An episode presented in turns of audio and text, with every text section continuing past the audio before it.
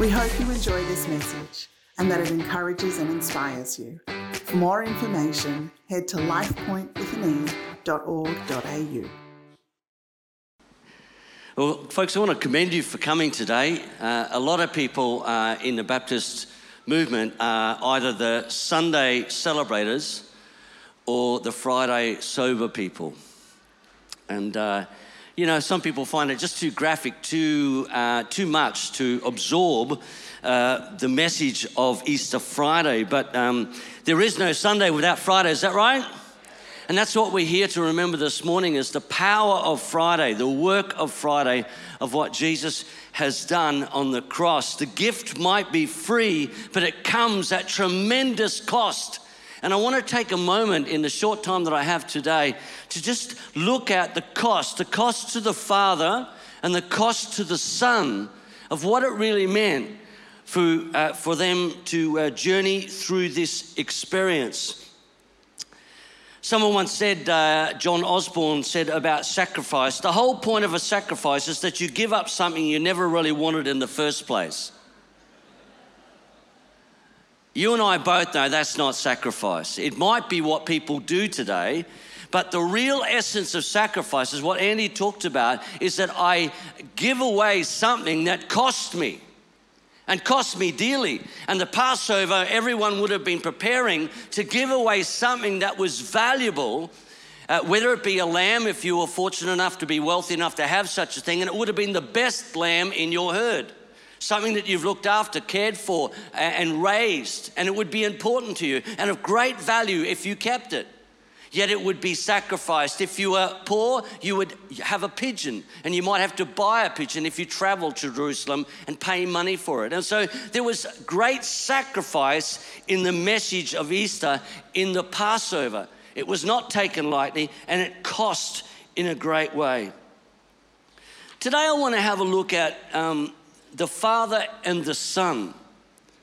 Often, when we think of the Father and the Son and the Holy Spirit, the Trinity, we get kind of confused, and some of us doubt, and some of us struggle with that. And, and um, you know, I don't understand everything about my Ranger. My Ranger has a six speed gearbox and it's driven by the computer. And I don't know how those two interact, how they change gears so sweetly and get me on my way. But does that make my Ranger vanish because I don't understand it? I enjoy my Ranger. It works fine. I don't understand it, but I appreciate everything about it. You see, if I understood everything about God, then He wouldn't be God, would He? There is mystery about God. Some say that God has given us many metaphors the words Father, the words Son, marriage, to becoming one. That we use metaphors to somehow grasp who God is. I want to flip that around and say, we are the metaphor.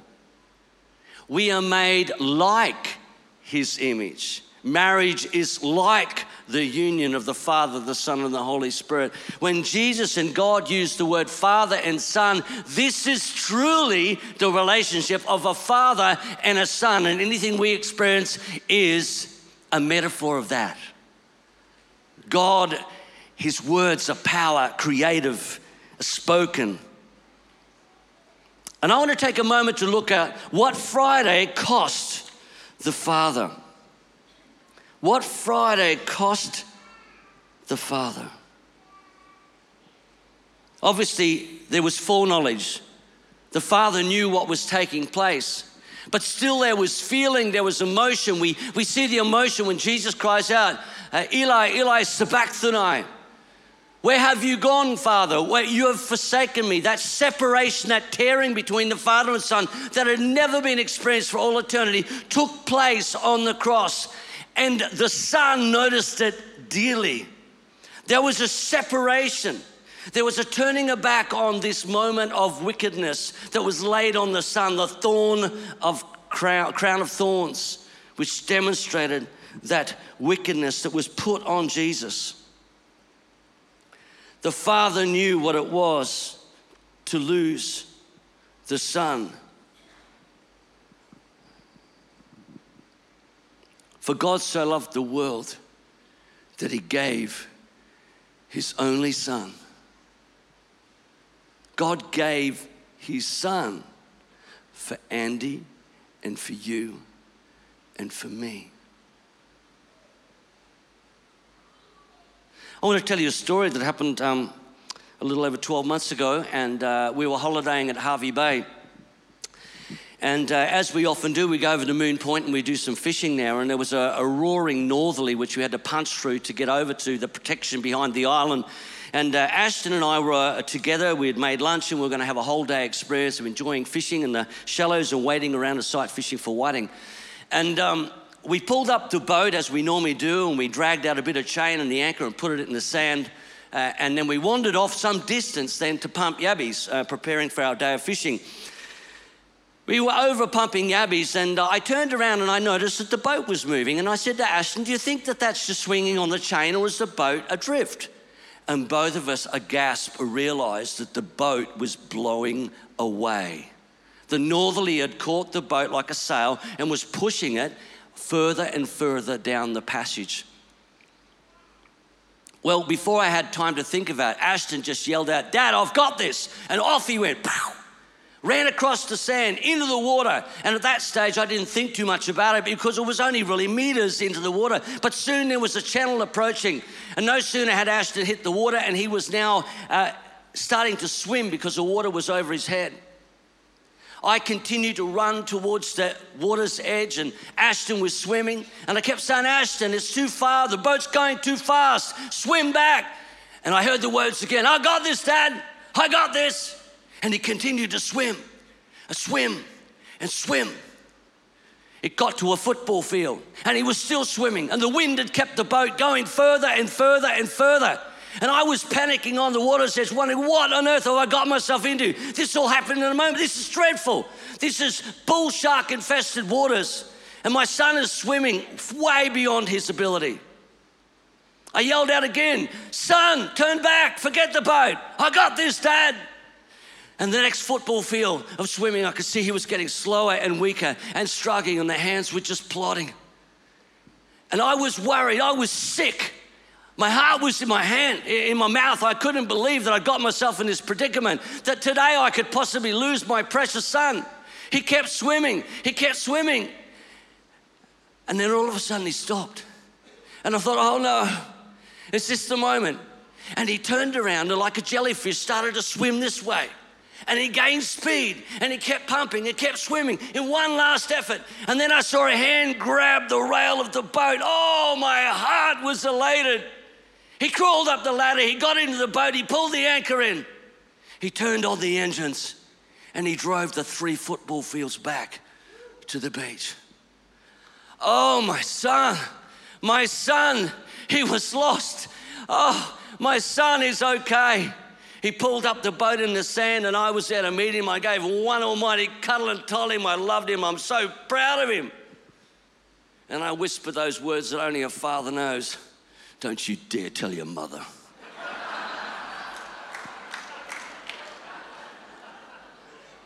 You're right there, love?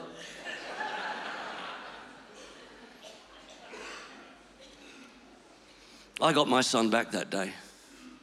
But I got to tell you, there's no one on the face of the earth that's worth the, the death of my son. Nobody on the face of the earth is worth the death of my son. And yet, our Heavenly Father gave up His Son willingly for you and for me. Oh, the cost is so great. The cost is so great. And the Son, it cost Him His life. We've seen on the screen the punishment that he went through. But you know, he, he knew this was coming. And in Gethsemane, he said, he said, Father, if it be possible, let this cup pass from me. It's to be horrible. It's to be dreadful. Please, if there's some way we can do this a different way, make it possible. But if it's your will, I'm to do it. Front and center, I'm looking down at what's to happen. The danger of foreknowledge. People often talk about death, and one of the things that often we say, I'm glad I don't know when it's going to happen. How many times will we cut ourselves or hurt ourselves and we didn't even feel it because we didn't know it was coming? But Jesus knew every step, every corner that he would round was coming. the nails through the hand, the scourging with the whip, the thorns going into his face. I think of the word spent when I think of Jesus' cry, It is finished. There was nothing spared, everything was given emotionally, physically, spiritually. I don't know about you, it's hard for us to kind of relate to that. And I think parenting is one of the most selfless things that you'll ever do in your life, and it's so sobering and so maturing. I remember the days when our boys were doing sport. Anyone have children in doing sport? And you know, you've worked all week, and then, then comes your Saturday, and you're so looking forward to celebrating, enjoying a Saturday, and then you wake up Saturday morning and realize that there's three games on. You got three children, what are you going to do? And so Simone and I would often find ourselves going in different directions, running kids all over the Sunshine Coast. Then we'd get home, we'd make dinner. I work Sunday, as you know. And then I would uh, ponder in my second glass of wine what the heck was that day all about. These self, selfish little fellows have enjoyed a full day of being run around, chauffeured everywhere, and they've even had Macca's for lunch. I put them to bed, and what was that all about? I feel like I'm done. I'm spent. Can any parents relate to that season? Aren't you glad that's over? And then cricket started. Oh my goodness, that's such a long game. That's excruciating. All jokes aside, Jesus was spent. He's spent, nothing left, everything. In fact, the nothing meant death, the end of his existence. He gave everything. The Father gave everything, and Jesus gave everything. Just to invite the worship team back, please. What can be our only response today as we come? Remember, the celebrators are coming on Sunday, but you're the sober people. We want to ponder what the meaning of Friday is about and the cost that was portrayed, and we don't pull back from that. That graphic, that confronting, that uncomfortable nature of Jesus being executed. But every one of us are a beneficiary from that. Andy said before, death has no hold on me. Death has no sting, Andy. Wow. We have been set free. Our sins have been paid for with the thorns on the brow. We have been liberated from our wickedness. We have a relationship with God because of what Jesus has done. May our hearts be filled with gratitude today. May we reach a new level. May we step up and serve our King and our Lord, knowing what He has done and follow in His footsteps, in His steps of sacrifice. Can we stand for a moment? We're going to sing, but I want to pray this morning that we would truly worship Him. Lord God, we want to thank you that you didn't hold back, that you know what it is to let go of your Son. And Jesus, you know what it is to give everything and to remain eternally now in a physical form as a human being, to take on our appearance, our flesh. Oh Lord Jesus, we stand here and we just gaze at you as the new Adam, the new first fruits, the new one. And Lord, we just bathe in the immensity of that moment and we just declare gratitude in our hearts and our lives because of what you've done. In Jesus' name, amen.